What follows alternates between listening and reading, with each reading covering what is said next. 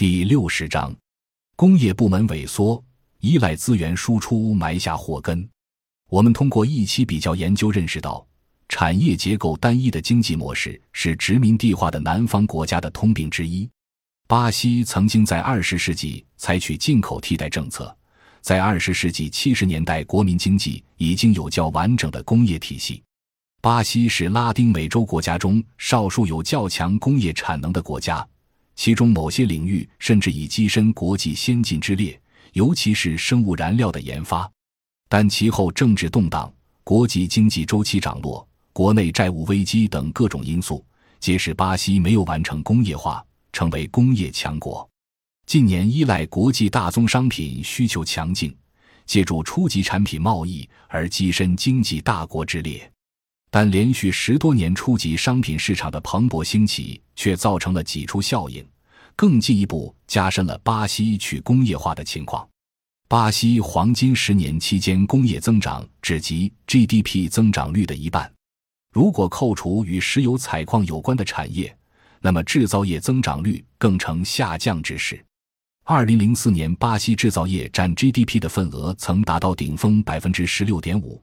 二零一二年已降至百分之十二。相反，服务业占比持续上升，从二零零四年的百分之六十五上升至二零一四年的百分之七十一。巴西地理统计局统计数据显示，二零一四年十月，巴西工业生产总值环比零增长，同比则下降百分之三点六。二零一四年前十个月，工业生产总值累计同比下降百分之三，如图五杠三所示。二零一四年一月至十一月，汽车生产量累计二百九十四万辆，同比减少百分之十五点五。目前，居民消费占巴西 GDP 的百分之六十，投资的比重仅有百分之十八，而中国的投资占 GDP 的比重约为百分之四十。此外，中国的基础设施投资占 GDP 的比重约为百分之十六，而巴西的这一比重仅为百分之二左右。巴西发生去工业化的原因之一是制造业成本急速上升。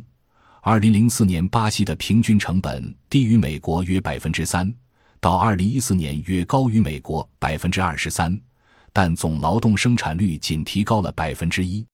某研究报告把巴西与意大利、比利时并列为最不具制造业成本竞争力经济体第四位。巴西经济的衰退已经影响到了各行各业。据报道。在整个亚马逊州马瑙斯自由区里的五百强知名品牌企业，其工厂规模和产量都急剧萎缩。比如可口可乐、飞利浦、三星、雅马哈、本田，传统的奢侈品、耐用消费品的生产企业都在大面积关停。巴西过分依赖出口大量资源性产品，而造成产业结构性失衡。有分析指出。由于大量商品出口带来的货币升值压力，从二零一零年到二零一二年，雷亚尔的升值幅度接近百分之四十；从二零零三年到二零一一年，巴西的进口渗透率从大约百分之十提高到了百分之二十。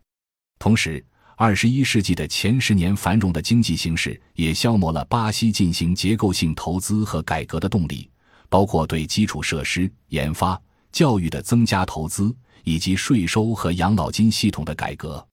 根据世界银行的数据，二零一四年，巴西全国硬化的路面比例仅有百分之十三。对于大约百分之六十的货运和百分之四十五的客运都需要通过国家高速公路网络进行运输的巴西而言，交通拥堵时有发生，不仅严重阻碍了该国的物流效率，商品的交货时间乃至交货质量往往也难以得到保障。感谢您的收听，本集已经播讲完毕。喜欢请订阅专辑，关注主播主页，更多精彩内容等着你。